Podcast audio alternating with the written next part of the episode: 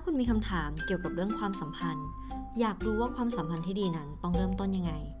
Choose Good Love ขอชวนคุณ มาเริ่มต้นเส้นทางการพัฒนาคุณภาพความสัมพันธ์ไปด้วยกันนะคะ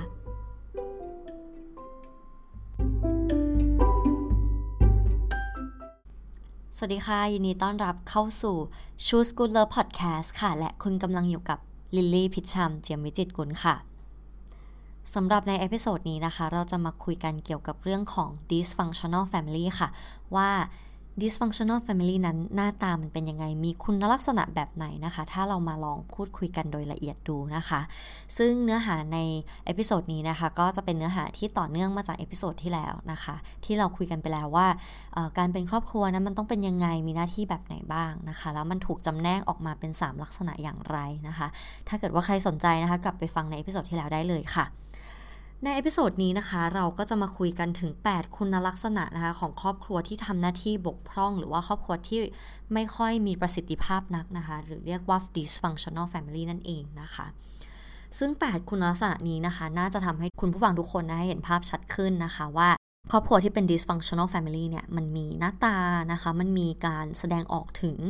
มันมีแบบเรียกว่ามันมีพฤติกรรม มีการกระทำนะคะ ในรูปแบบไหนบ้างที่แตกต่างกันไปนะคะ โอเค งั้นเดี๋ยวเรามาเริ่มกันเลยค่ะ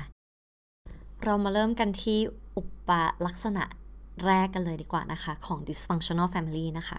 ก็จะเป็นครอบครัวที่เรียกว่ามีผู้ปกครองคุณพ่อคุณแม่นะคะ ที่ติดสารเสพติดค่ะ ก็สำหรับครอบครัวไหนนะคะ ที่มีผู้ปกครองหรือว่าคุณพ่อคุณแม่นะคะ ติดสารเสพติดไม่ว่าจะเป็นยาเสพติดนะคะ สุรานะคะ อาจจะเป็นเซ็กส์นะคะ อาจจะเป็นสารเสพติดอื่น ๆนะคะ พวกนี้นะคะ มันเป็นเงื่อนไขที่สำคัญแล้วก็แข็งแรงเหมือนกันที่ทำให้ครอบครัวเนี่ยกลายเป็นครอบครัวที่ไม่สมบูรณ์นะคะ เพราะอะไรเพราะว่าการที่ผู้ปกครองเราเนี่ยติดสารเสพติดนะคะเขาเองก็จะมีปัญหาในเรื่องของทางด้านการเงินตามมานะคะมีปัญหาในเรื่องของการสื่อสารนะคะตามมา รวมถึงเรื่องของความผูกพันความห่วงใยที่เกิดขึ้นภายในสมาชิกครอบครัวเนี่ยมันก็จะมีปัญหาด้วยนะคะ ซึ่งทีนี้นะคะเด็กที่เติบโตขึ้นมาในในลักษณะครอบครัวประเภทนี้นะคะ เขาก็จะไม่สามารถที่จะแบบมีความสัมพันธ์ที่ใกล้ชิด หรือว่าผูกพันกับคนในครอบครัวได้นะคะ แล้วเขาเองก็กลัวนะคะที่จะมีความสัมพันธ์หรือว่าพัฒนาความสัมพันธ์ที่จะมีความผูกพันนะคะ หรือเป็นความสัมพันธ์ที่ดีกับคนอื่น ๆ นอกครอบครัวได้ด้วยเช่นกันค่ะ ถัดมานะคะในอุปลักษณะที่2นะคะก็คือ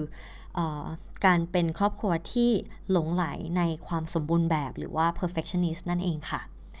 ครอบครัวที่เป็น perfectionist นะคะ คือผู้ปกครองคุณพ่อคุณแม่เป็น perfectionist เนี่ย อันนี้นะคะจะสร้างความกดดันนะคะ แรงกดดันอย่างสูงนะคะ ให้กับสมาชิกในครอบครัวที่เป็นบุตรหลานบุตร หรือว่าเด็กๆ ในครอบครัวนะคะ เพราะอะไรนะคะ เพราะว่าคุณพ่อคุณแม่ที่เป็น perfectionist เนี่ย อันดับแรกเลยคือเขาไม่ยอมรับ ความผิดพลาดถูกไหมคะ เขาไม่ยอมรับสิ่งที่มันนอกเหนือจากสิ่งที่เขาคาดหวังเอาไว้นะคะ ดังนั้นนะคะเขาจะให้ความสำคัญอันดับแรกเลยนะคะ คือเรื่องของผลลัพธ์ เรื่องของ performance นะสมรรถภาพของบุตรอะไรเนี้ยนะคะ ว่าอยู่ในระดับไหนนะ ถ้าเป็นพูดถึงเรื่องการเรียนนะการเรียนก็ต้องดูที่เกรดเฉลี่ย ดูที่อันดับ เนาะเวลาเราไปสอบเนี่ยอันดับอยู่ที่เท่าไหร่นะคะ โรงเรียนอยู่ที่โรงเรียนไหนเรียนดีแค่ไหนอะไรแบบนี้นะคะนี่ก็เป็นเรื่องของการเรียน แล้วก็เป็นในเรื่องของการแข่งขันด้วยนะคะ เด็กก็จะรู้สึกกดดันแล้วก็ต้องแข่งขันนะคะ แม้ว่ากับคนในครอบครัวเอง ถ้าเกิดว่ามีพี่น้องอะไรอย่างเงี้ยค่ะ ก็จะมีความรู้สึกว่าต้องแข่งขันกับพี่หรือว่าน้องของตัวเองด้วยนะคะ เพราะว่าบรรยากาศในครอบครัวมันผลักดันให้มันเป็นลักษณะแบบนั้นนะคะ ซึ่งเด็กที่เติบโตขึ้นมาในครอบครัวที่เป็น perfectionist นะคะเขาก็จะมีปัญหาเกี่ยวกับเรื่องของ self esteem นะคะ แล้วก็เขาจะรู้สึกว่าเขาเนี่ยไม่เคยรู้สึกว่าแบบเขาดีพอนะคะจะรู้สึกว่าแบบทำเท่าไหร่ก็ไม่เคยดีพอต้องพิสูจน์ตัวเองอีกมากแค่ไหน เออเขารู้สึกว่าแบบยิ่งสูงยิ่งหนาว ยิ่งสูงก็ยิ่งไม่ถึงยิ่งต้องสูงขึ้นไปอีกอะไรแบบนี้ขึ้นไปเรื่อย ๆ นะคะ ดังนั้นเด็กที่อยู่ในเติบโตขึ้นมาในครอบครัวแบบนี้นะคะเขาก็จะไม่สามารถที่จะขออการสนับสนุนทางอารมณ์นะคะหรือว่าการตอบสนองทางอารมณ์ emotional support นะคะจากคนในครอบครัวได้นะคะ เวลาที่เขารู้สึกรู้สึกเปราะบาง เวลาที่เขารู้สึกแบบยังไงอะรู้สึกรู้สึกแย่อะไรเงี้ยหรือว่าโอ้ยขอโทษโดนไหมรู้สึกเปราะบางรู้สึกแย่นะคะ หรือว่ารู้สึกแบบไม่ยอมรับในสิ่งที่ผู้ปกครองเนี่ย ทำกับเขาอะไรแบบนี้นะคะ เขาก็จะรู้สึกว่าเขาไม่สามารถที่จะเปิดเผยนะความรู้สึกเหล่านี้ออกไปได้ บางทีอาจจะดูแบบอ่อนแออะไรแบบนี้นะคะ ดังนั้นเขาเลยจะทำทำทุกอย่างนะคะด้วยตัวเองพยายามทำทุกอย่างด้วยตัวเองนะคะ แล้วก็พอโตขึ้นมาก็จะมี trust issue นะคะ ก็คือไม่สามารถที่จะเชื่อใจใครได้แบบจริง ๆ เท่าไหร่นะคะ ส่วนใหญ่ก็จะเชื่อในตัวเอง เชื่อในความสามารถของตัวเอง เพราะว่าทุกอย่างฉันต้องทำเอง ฉัน ฉันต้องดูแลตัวเองให้ได้ ฉันต้องทำให้ได้อะไรแบบนี้นะก็กดดันตัวเองอะไรแบบนี้นะคะ ดังนั้นเขาก็จะมีปัญหาในเรื่องของการขอความช่วยเหลือจากผู้อื่นนะเวลาที่เขาจำเป็นต้องขอความช่วยเหลือจริงๆอะไรเงี้ยเขาก็จะรู้สึกไม่กล้าขออะไรเงี้ยนะคะ ก็เป็นแนวโน้มที่อาจจะเกิดขึ้นได้นะคะสำหรับเด็กที่เติบโตขึ้นมาในครอบครัวลักษณะนี้นะคะ แล้วก็เขาก็จะไม่กล้าทำอะไรที่ผิดพลาดด้วยนะคะแล้วก็ไม่สามารถที่จะเรียนรู้หรือว่าพัฒนาตัวเองจากความผิดพลาดที่เกิดขึ้นได้ บางทีเขาจะรู้สึกว่าถ้าผิดพลาดนี่ก็คือตายเท่านั้นแบบ ชีวิตฉันจะต้อง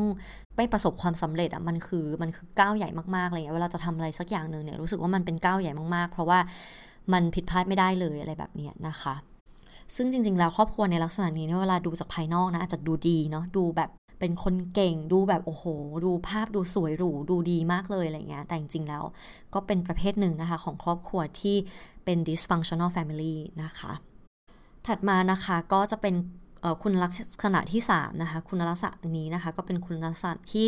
เรียกว่ามีการใช้ความรุนแรงแล้วกันนะคะ ก็คือถูก abuse นะคะสำหรับครอบครัวนะคะที่มีการใช้ความรุนแรงเกิดขึ้นนะคะ ในครอบครัวไม่ว่าจะเป็นทางร่างกายนะคะ ทางจิตใจนะคะ หรือว่าอารมณ์นะคะ รวมถึงการล่วงละเมิดทางเพศด้วยนะคะ ต่างๆ เหล่านี้นะคะทำให้สมาชิกที่เติบโตขึ้นมาในครอบครัวนี้นะคะ ก็ถูกกดดันด้วยความกลัว ดังนั้นนะคะถ้าผู้คุณผู้ฟังคนไหนนะคะกำลังอยู่ในสถานการณ์ที่คิดว่าอยู่ใน abusive relationship นะคะ หรือว่าถูกทารุณกรรมนะคะ ไม่ว่าจะเป็นทางร่างกายทางจิตใจนะคะ หรือว่าจะเป็นทางเพศด้วยนะคะ สามารถที่จะขอความช่วยเหลือได้เลยนะคะ โดยตรงกับทางพมนะคะรีขอให้คุณติดต่อทางพมทันทีนะคะ โทรเบอร์สายตรงได้เลยค่ะ 1300 นะคะ หรือว่าจะ drop ข้อความ direct message มาที่เพจ Thai OA Sister ก็ได้นะคะรียินดีนะคะ แล้วก็จะรับเคสส่งต่อไปให้กับหน่วยงานที่รีไว้ใจนะคะ ดังนั้นติดต่อมาเลยนะคะทันทีนะคะโอเคค่ะ ถัดมานะคะจะเป็นคุณลักษณะที่ 4 นะคะ ของ dysfunctional family นะคะ ก็คือครอบครัวที่สมาชิกในครอบครัวไม่สามารถที่จะคาดเดาได้เลยว่าจะเกิดอะไรขึ้นนะคะ แล้วก็เป็นครอบครัวที่ใช้ความกลัวมาเป็นเครื่องมือในการควบคุมสมาชิกในครอบครัวค่ะ ไอตัวคุณลักษณะประมาณนี้นะคะ จริงๆแล้วมันก็เป็นมันก็เกิดนะคะเกิดมาจากการถูก abuse นะคะ ถูกใช้ความรุนแรงขึ้นมานะคะ เพราะเวลาเราถูกใช้ความรุนแรงเนี่ย เราจะไม่สามารถที่จะดูได้เลยอะ่ะ มัน มัน มันไม่สามารถคาดเดาได้ว่ามันจะมาเมื่อไหร่ มันมายังไง วันนี้ดี พรุ่งนี้สามารถร้ายได้ทันที นาทีนี้ดี นาทีถัดไปร้ายอะไรแบบเนี้ยนะคะ แล้วก็การไอความกลัวเนี่ย มันถูกเอามาใช้เป็นเครื่องมือนะคะที่ควบคุม นะคะควบคุมสมาชิกในครอบครัวต้องทำอย่างนั้นอย่างนี้นะคะ เพราะว่าถ้าไม่ทำตามที่ผู้ปกครองนะคะหรือว่าพ่อแม่ที่เลี้ยงดูเรามาตามที่เขาบอกอะไรเงี้ยนะคะ ก็อาจจะเกิดเรื่องร้ายๆขึ้นนะคะ กับสมาชิกในครอบครัวได้ดังนั้นเขาก็เราก็จะเรียกว่าถูกถูกทำถูกบังคับอะให้ทำในสิ่งที่มันต้องทำอะไรเงี้ยด้วยความกลัวทั้งนั้นเลยนะคะ แต่ทั้งนั้นทั้งนี้เองนะคะ นอกเหนือจากการถูก abuse แล้วนะคะ ก็จะมีบางครอบครัวเหมือนกันนะคะ ที่เขาอาจจะมีปัญหาในทางเศรษฐกิจนะคะ ก็คือมีปัญหาทางการเงินในครอบครัวนะคะ ตรงนี้ก็อาจจะส่งผลให้เกิดเขาเรียกว่าอะไรความไม่ไม่มีเสถียรภาพนะคะไม่อาจจะคาดเดาไม่ได้นะคะ ว่าวันนี้วันวันหน้าร้ายอะไรอย่างเงี้ยนะคะ แล้วก็มันก็อาจจะเกิดขึ้นได้เหมือนกันนะคะ ถ้าคนในสมาชิกในครอบครัวเนี่ย อาจจะมีมี mental illness นะคะ หรือว่ามีความมั่นคงในทางอารมณ์ที่ค่อนข้างแบบไม่ stable อะ่ะเออมีความสวิงนะคะ ซึ่งครอบครัวในลักษณะนี้ก็ถือได้ว่าเป็น dysfunctional family เหมือนกันนะคะ เด็กที่เติบโตขึ้นมาในครอบครัวลักษณะนี้นะคะ ก็จะประสบกับปัญหานะคะ low self esteem นะคะ ก็คือขาดความเคารพตัวเองนะคะ ขาดการเห็นเห็นคุณค่าในตัวเอง หรือว่ามีระดับความ เคารพในตัวเองหรือรักในตัวเองเนี่ยค่อนข้างน้อยนะค่อนข้างต่ำนะคะแล้วก็มีแนวโน้มนะคะ ที่เด็กที่เติบโตมาในครอบครัวลักษณะนี้เนี่ยจะกลายเป็น people pleaser นะคะ หรือว่าคนที่คอยทำให้คนอื่นพึงพอใจเสมอๆนะคะ ก็คือเอาคนอื่นให้คุณค่ากับความคิดความเห็นของคนอื่นเนี่ยมาก่อนตัวเองเสมอนะคะ เพื่อที่จะทำให้ตัวเองเนี่ยได้รับการยอมรับนะคะ ซึ่ง people pleaser เนี่ยเป็นสิ่งที่ ไม่ใช่แค่กระทบต่อสัมพันธภาพนะคะที่คนคนนั้นจะมีขึ้นในอนาคตแล้วนะคะ แต่มันยังกระทบต่อความเครียดนะคะในชีวิตนะคะเกี่ยวกับเรื่องการงานนะคะ อย่างใหญ่หลวงเลยนะคะ ดังนั้นตรงนี้ก็เรียกว่าเป็นเป็นโรคแล้วค่ะนะเป็นโรคโรคหนึ่งที่จะเกิดขึ้นได้นะคะ จากครอบจากเด็กนะคะที่เคยมีประสบการณ์หรือว่าเติบโตขึ้นมาในครอบครัวลักษณะนี้นะคะ ถัดมานะคะก็จะเป็นคุณลักษณะที่5นะคะคุณลักษณะที่ 5 ของครอบครัวที่เป็น dysfunctional family นะคะก็คือ การที่ผู้ปกครองนะคะหรือพ่อแม่ให้ความรักนะคะ โดยมีเงื่อนไขนั่นเองนะคะ ก็คือคันเอ่อคอนคอนไม่คัน conditional love นะคะก็คือเวลาจะให้ความรักหรือแสดงออกถึงความรักเนี่ยมันจะมานะคะด้วยพร้อมกับเงื่อนไขบางอย่างนะคะ ซึ่ง มันเป็นมันเป็นพฤติกรรมที่เกิดขึ้นจากคนในครอบครัวหรือว่าผู้ปกครองนะคะ หรือแม้แต่คนที่เป็นคู่ครองของเรานะคะ สามีภรรยาคนรักของเราเนี่ยเขาจะมามอบความรักนะทำให้เรารู้สึกได้รับการยอมรับนะคะทำให้เรารู้สึกมีคุณค่าอะไรเงี้ยนะคะ ให้ความรู้สึกดีๆให้ความรู้สึกห่วงใยเนี่ยเมื่อเขาต้องการบางสิ่งบางอย่างจากเรานะคะ บางสิ่งบางอย่างที่ว่าอาจจะเป็นเวลา อาจจะเป็นเงิน อาจจะเป็นร่างกายของเราเนาะ อาจจะเป็นเพศสัมพันธ์อะไรแบบนี้นะคะ ซึ่งเรื่องนี้นะคะมันมันสามารถที่จะเกิดขึ้นได้นะคะ จากการที่คนที่กระทำเนี่ยเขามีความรู้สึกแบบอินสิเคียวคือเขาเป็นคนที่ไม่มีความมั่นคงในในในตัวเองอยู่แล้วหรือว่าเขาเป็นคนที่เห็นแก่ตัวนะคะก็ได้เหมือนกันนะคะ ดังนั้นนะคะก็ในครอบครัวไทยนะมันจะมีหลายหลาย ๆ ครอบครัวเหมือนกันเนาะที่คุณพ่อคุณแม่หรือคนที่ดูแล เด็กนะคะหรือว่าผู้ปกครองที่ดูแลเด็กให้เติบโตขึ้นมาเนี่ยเขาจะแสดงออกถึงความรักเนาะเท่าที่เขาจะแสดงออกให้ได้นะแบบที่แค่พอให้เด็กคนนั้นเนี่ยสามารถเติบโตขึ้นมา แล้วก็มีการมีงานทำเรียนจบนะแล้วก็มีเงินเพื่อที่หวังว่าตอนที่เขาแก่ตัวลงไปแก่ชราลงเนี่ยลูกจะกลับมาดูแลเขา นะกลับมาเทคแคร์เขาอะไรเนี่ยให้เวลากับเขาให้เงินกับเขา ดูแลเขาในยามที่เขาแบบไม่สามารถดูแลตัวเองได้นะคะในลักษณะนี้เนาะมันก็เป็นความเชื่อที่แบบมีมานานแล้วแหละในสังคมไทยนะ ซึ่งถามว่ามันเป็นยังไงนะคะ ความรักในลักษณะนี้มันก็คือความรักที่มีเงื่อนไข สมาชิกในครอบครัวนะคะที่เจอกับพฤติกรรมแบบนี้นะคะเขาก็จะรู้สึกว่าเหมือนเขาแบบถูกใช้อะถูกหลอกแล้วถูกหักหลังอะไรแบบนี้นะคะ รู้สึกว่าความรักที่มีเป็นความรักที่ปลอมอะเขาต้องแลกแลกมันด้วยบางสิ่งบางอย่างนะที่เขาต้องให้ไปอะไรแบบนี้นะคะดังนั้นนะคะก็คนที่เติบโตมาในครอบครัวลักษณะนี้นะคะก็ก็จะมีปัญหาในเรื่องของ trust issue นะคะมีปัญหาในเรื่องของการไม่เห็นคุณค่าในตัวเองนะคะ ประมาณนี้ อุปลักษณะนะคะของ dysfunctional family ในรูปแบบที่ 6 นะคะ รูปแบบที่ 6 เรียกว่า lack of boundary หรือว่าอาณาเขตของตัวตนเนี่ย มันพร่าเลือนไปนะคะ มันไม่มีนั่นเองนะคะ ครอบครัวในลักษณะนี้นะคะ ก็จะเป็นครอบครัวที่ไม่เคารพนะคะ แล้วก็ไม่ให้ความเป็นส่วนตัวนะคะ แก่เด็กนั่นเองค่ะบางทีนะคะในครอบครัวไทยๆเนี่ยบางทีเราก็จะเติบโตมากับ การถูกควบคุมหรือว่าการทำให้อาณาเขตของตัวตนของเราเนี่ยไม่สามารถที่จะมีได้อยู่อย่างชัดเจนนักเนาะเพราะว่าบางทีด้วยความที่คุณพ่อหรือคุณแม่เนี่ยเขารู้สึกว่าแบบอยากจะ protect นะอยากจะปกป้องเรามากจนเกินไปนะคะ หรือว่าบางคนต้องการที่จะ take advantage นะคะจากลูกอะไรเงี้ยนะคะหรือว่ามีความมีการเลี้ยงดูในลักษณะที่เป็น dictatorship หรือว่าเป็นลักษณะเผด็จการนะก็คือต้องการให้ลูกทำบางสิ่งบางอย่างให้ต้องเป็นแบบนั้นแบบนี้ตามที่ใจสั่งอะไรแบบเนี้ยนะคะ ก็ ก็จะทำให้ตัวเด็กที่เกิดมาในครอบครัวในลักษณะนี้นะคะไม่สามารถที่จะเห็นอาณาเขตของตัวตัวตนของตัวเองได้อย่างเหมาะสมนะคะไม่สามารถที่จะสร้างขึ้นมาได้อย่างเหมาะสมนะคะพ่อแม่นะคะที่เป็นลักษณะนี้นะคะเขาจะมองลูกเหมือนเป็นแบบ เหมือนเป็นส่วนขยายของตัวเอง เขาจะมองเหมือนกับว่าลูกก็ไม่ใช่คนอีกคนหนึ่งอะคือมองเป็นเป็นตัวของเขาเองที่เขาสามารถสั่งได้ สามารถให้ทำอะไรก็ได้อะไรแบบนี้นะคะ ซึ่งพ่อแม่หรือว่าผู้ปกครองในลักษณะนี้นะคะ ส่วนใหญ่เราก็จะมีอุปนิสัยที่เป็นโรคคลั่งไคล้ตัวเองนะคะ หรือว่า narcissism อ๋อลิ้นค่ะ ก็เป็นโรคข้างใครตัวเองนะคะ narcissistic personality disorder นั่นเองนะคะ ซึ่งคนกลุ่มนี้นะคะ เขาก็จะมักจะแบบ เป็นคนข้างใครตัวเองเอาตัวเองมาก่อนนะคะ สิ่งที่เขาทำเนี่ยก็จะมีสปอตไลท์ส่งส่องมาที่ตัวเองก่อนเลยนะคะ อันนี้ก็จะทำให้เด็กที่เติบโตขึ้นมาในครอบครัวลักษณะนี้เนี่ยสับสนนะคะกับเรื่องของอัตลักษณ์ของตัวเองนะคะ identity ของตัวเองนะคะ เขาจะไม่รู้ว่าตัวเองจริงๆแล้วเป็นคนยังไงเป็นแบบไหนนะคะ เพราะว่าเขาไม่ได้รับอนุญาตอะให้มีตัวตนนะคะเขาไม่ได้รับอนุญาตให้เป็นตัวของตัวเองได้นะคะ หรือว่าแสดงออกถึงอาณาเขต ของตัวตนของตัวเองนะคะไม่สามารถไม่สามารถที่จะแสดงออกถึงบ boundary ของตัวเองได้นะคะเพราะอะไร เพราะว่าถ้าเกิดแสดงออกมานะคะ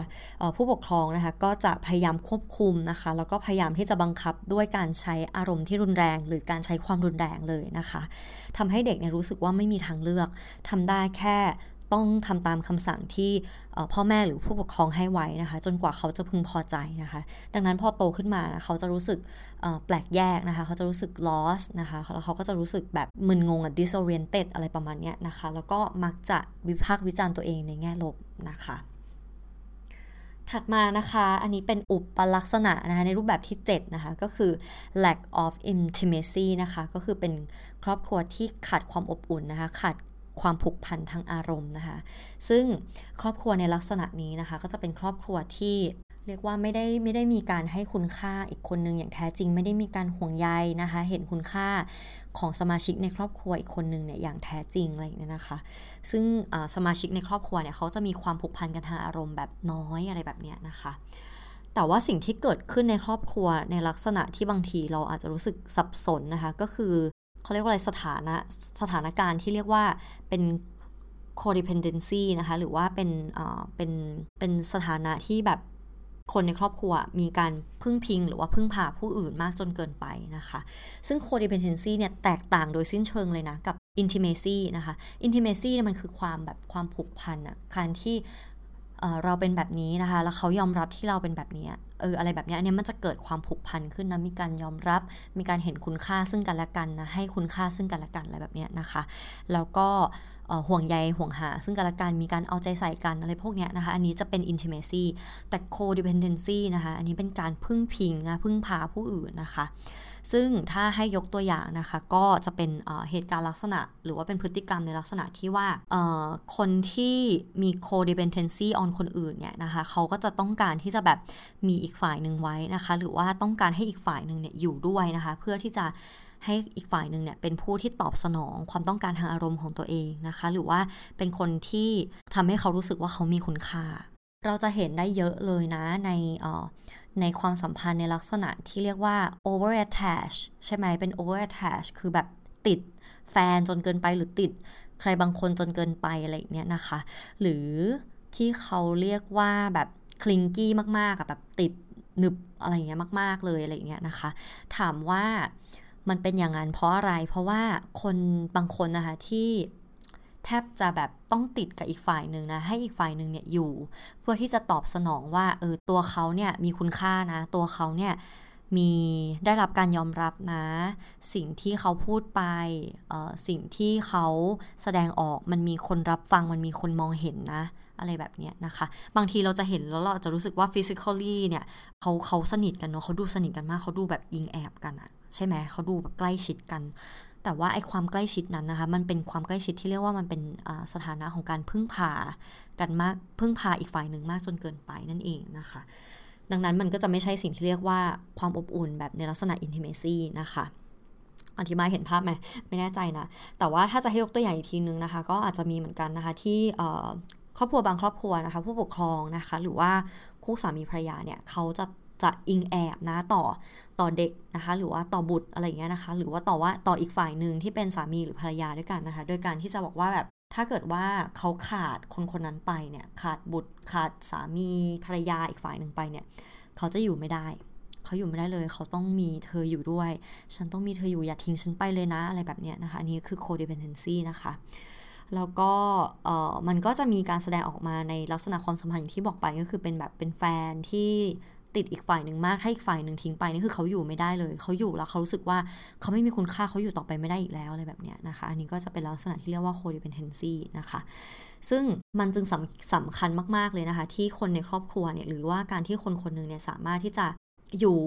ในครอบครัวนะคะ หรือว่าอยู่ในความสัมพันธ์นั้นเนี่ย เพื่อตัวเอง เพราะว่าเขาต้องการจริง ๆ นะ แต่ไม่ใช่เพราะว่าเขาจำเป็นที่จะต้องอยู่นะคะ เพราะอะไร เพราะว่าความรักอะมันไม่ใช่การที่แบบเห็นแก่ตัว ความรักมันเป็นสิ่งที่ไม่สามารถที่จะแบบเห็นคำนึงถึงแต่ตัวเองได้อะแล้วมันไม่ควรจะเป็นสิ่งที่เกิดขึ้นจากการถูกกดดัน หรือว่าการถูกบังคับนะคะถือว่าถูกถูกหลังสมองอะไรแบบเนี้ยนะคะ ดังนั้นในครอบครัวที่ที่ lack of intimacy intimacy นะ แต่ว่า อาจจะมี codependency เกิดขึ้นนะคะ ก็จะถือว่าเป็นคุณลักษณะแบบหนึ่งนะคะ ของครอบครัวที่เป็นครอบครัวที่บกพร่องต่อหน้าที่หรือว่าเป็น dysfunctional family ค่ะ ถัดมานะคะสุดท้ายแล้วเป็นอุปลักษณะ สุดท้ายนะคะของอครอบครัว dysfunctional family นะคะก็คือครอบครัวที่ poor communication นะคะก็คือเป็นครอบครัวที่ไม่ค่อยที่จะพูดคุยกันไม่ค่อยที่จะสื่อสารกันนะคะเพราะว่าอะไรเพราะว่าความขัดแย้งในความสัมพันธ์เนี่ยส่วนใหญ่นะคะหรือว่าในครอบครัวส่วนใหญ่เนี่ยมันมาจากการสื่อสารที่มันไม่ไม่มีประสิทธิภาพอะไรเงี้ยนะคะ แล้วก็คนในครอบครัวไม่สามารถที่จะแสดงออกถึงความรู้สึกความเป็นตัวของตัวเองได้นะคะ อย่างอิสระเพราะอะไร เพราะว่ามีความกดดันนะคะ มีความรู้สึกว่าครอบครัวเนี่ยไม่มีพื้นที่นะคะสำหรับการพูดคุยนะคะ แล้วก็รู้สึกว่าตัวเองแบบไม่สามารถที่จะ express ความรู้สึกตรงนั้นออกไปได้นะ เพราะว่าถ้าปล่อยความรู้สึกนั้นออกไปเนี่ยอาจจะทำให้ครอบครัวไม่ยอมรับในตัวเขา อาจจะทำให้เขาเนี่ยไม่ถูกรักอะไรแบบนี้นะคะซึ่งอันนี้มันเป็นมาตั้งแต่ตอนที่แบบเด็กที่เติบโตมาในครอบครัวเนี่ก็จะเป็นเด็กที่เด็กมากๆเนาะบางทีเขาแบบเขายังไม่ทันมีสติสัมปชัญญะหรือเขายังไม่ทันที่จะได้รู้เลยว่า จริง ๆ แล้วมันทำได้หรือไม่ได้อะไรเงี้ยแต่มันมันได้เรียนรู้ไปแล้วอะจากในครอบครัวที่มันไม่ได้เปิดพื้นที่ให้มีการพูดคุย ให้มีการถกเถียงให้มีการโต้แย้งต่อรองกันได้นะคะ ระหว่างสมาชิกในครอบครัวนะคะดังนั้นนะคะเด็กที่เติบโตขึ้นมานะคะในครอบครัวที่มีการสื่อสารที่น้อยมากเลยเนี่ยค่ะหรือว่าสื่อสารแบบไม่มีประสิทธิภาพนะคะเขาจะเขาจะรู้สึกเหมือนเขาเนี่ยไร้ตัวตนนะเพราะว่าไม่มีใครได้ยิน ไม่มีใครรับฟังเขาเลยนะคะ ไม่มีใครมองเห็นเขา แล้วก็ไม่มีใครเข้าใจเขาอะเออนะคะดังนั้นนะคะส่วนใหญ่แล้วเนี่ยตัว dysfunctional family เนี่ยก็จะเป็นครอบครัวที่เรื่องของการสื่อสารจะเป็นแบบ จะเป็นจะเป็นหน้าที่ที่ที่ค่อนข้างบกพร่องมาก ซึ่งสมาชิกที่อยู่ในครอบครัวแบบนี้นะคะ เวลาที่คนในครอบครัวมีการแบบสื่อสารอะไรออกมานะผู้ปกครองพ่อแม่นะคะ หรือว่าคนอื่นๆในครอบครัว มักจะมี reaction นะคะ กับการให้ความเห็นตรงนั้นเนี่ยอย่างใหญ่โตไปก่อนเลยนะคะ แล้วก็ไม่มีการรอ ไม่มีการรับฟัง แล้วก็พยายามทำความเข้าใจอีกฝ่ายนะคะ ดังนั้นในเรื่องของการทะเลาะเบาแหวงเนี่ยมันจึงเกิดขึ้นแบบบ่อย นะคะแล้วก็มีความเครียดในครอบครัวขึ้นมาได้ง่ายมากนะคะทำให้ครอบครัวเนี่ยกลายเป็นครอบครัวที่ไม่อบอุ่นนะคะแล้วก็สมาชิกในครอบครัวเนี่ยก็จะแยกออกจากกันนะอันนี้ก็เป็นอะไรที่แบบสื่อสารกันไม่ได้อะในเมื่อมันไม่มีพื้นที่ให้สื่อสารอะมันก็เหมือนแบบต้อง isolate ตัวเองออกไปอย่างเงี้ยค่ะโอเค ทั้งหมดนี้นะคะก็คืออคุณลักษณะ 8 ประการนะคะของครอบครัวที่เป็น dysfunctional family ค่ะ สำหรับ episode นี้นะคะลี่หวังว่าทุกคนจะเข้าใจเกี่ยวกับเรื่องของ dysfunctional family มากขึ้นนะคะ ว่ามันมีคุณลักษณะแบบไหนนะคะ มันมีการกระทำแบบไหนเกิดขึ้นนะคะ แล้วมันมีผลกระทบอะไรเกิดขึ้นได้บ้างนะคะ แล้ว ถ้าเกิดว่าเป็นไปได้หรืออยากจะขอให้คุณผู้ฟังลองทบทวนดูเนาะว่าครอบครัวที่เรามีความสัมพันธ์อยู่ในปัจจุบันเนี้ยมันมีตรงไหนบ้างไหมที่เออมันฟังดูล้วคล้ายๆ กับครอบครัวของเราเลยนะคะ แล้วลองเราจะได้มาลองอค้นหากันต่อไปดูนะคะว่าวิธีที่เราจะจัดการนะคะกับผลกระทบที่มันเกิดขึ้นนะคะ ไม่ว่าจะเป็นเรื่องของเซ l f สตีมนะคะ ไม่ว่าจะเป็นเรื่องของ การพุชตัวเองมากจนเกินไปนะคะ การคอมมิวนิเคชันอะไรพวกนี้นะคะ เป็น people pleaser เนี่ย เราจะต้องทำยังไงกับมันได้บ้าง เราจะทำยังไงกับมันดีนะคะ เราจะทำยังไงให้ตัวเราเนี่ยกลายเป็นคนที่ ไม่ได้รับผลกระทบจากเรื่องนี้อีกแล้ว เราสามารถที่จะได้รับการเยียวยานะคะสามารถที่จะก้าวผ่านบาดแผลต่างๆ เหล่านี้ขึ้นไปได้นะคะ แล้วก็สามารถเป็นตัวเองได้อย่างอิสระนะคะเป็นตัวเองได้อย่างแท้จริงนะคะ ดังนั้นนะคะขอให้ติดตาม c h o o s c h o o l e r Podcast ไว้นะคะ ใน episode ถัดไปนะคะเราจะมาคุยกันเกี่ยวกับเรื่องนี้มากขึ้นค่ะสำหรับในวันนี้นะคะ ขอบคุณทุกๆ คนมากเลยนะคะ หวังว่าทุกๆ คนจะมีวันที่ดีนะคะ ในวันนี้ขอบคุณมากค่ะ แล้วเราไว้เจอกันใหม่ใน episode หน้านะคะคะ สวัสดีค่ะ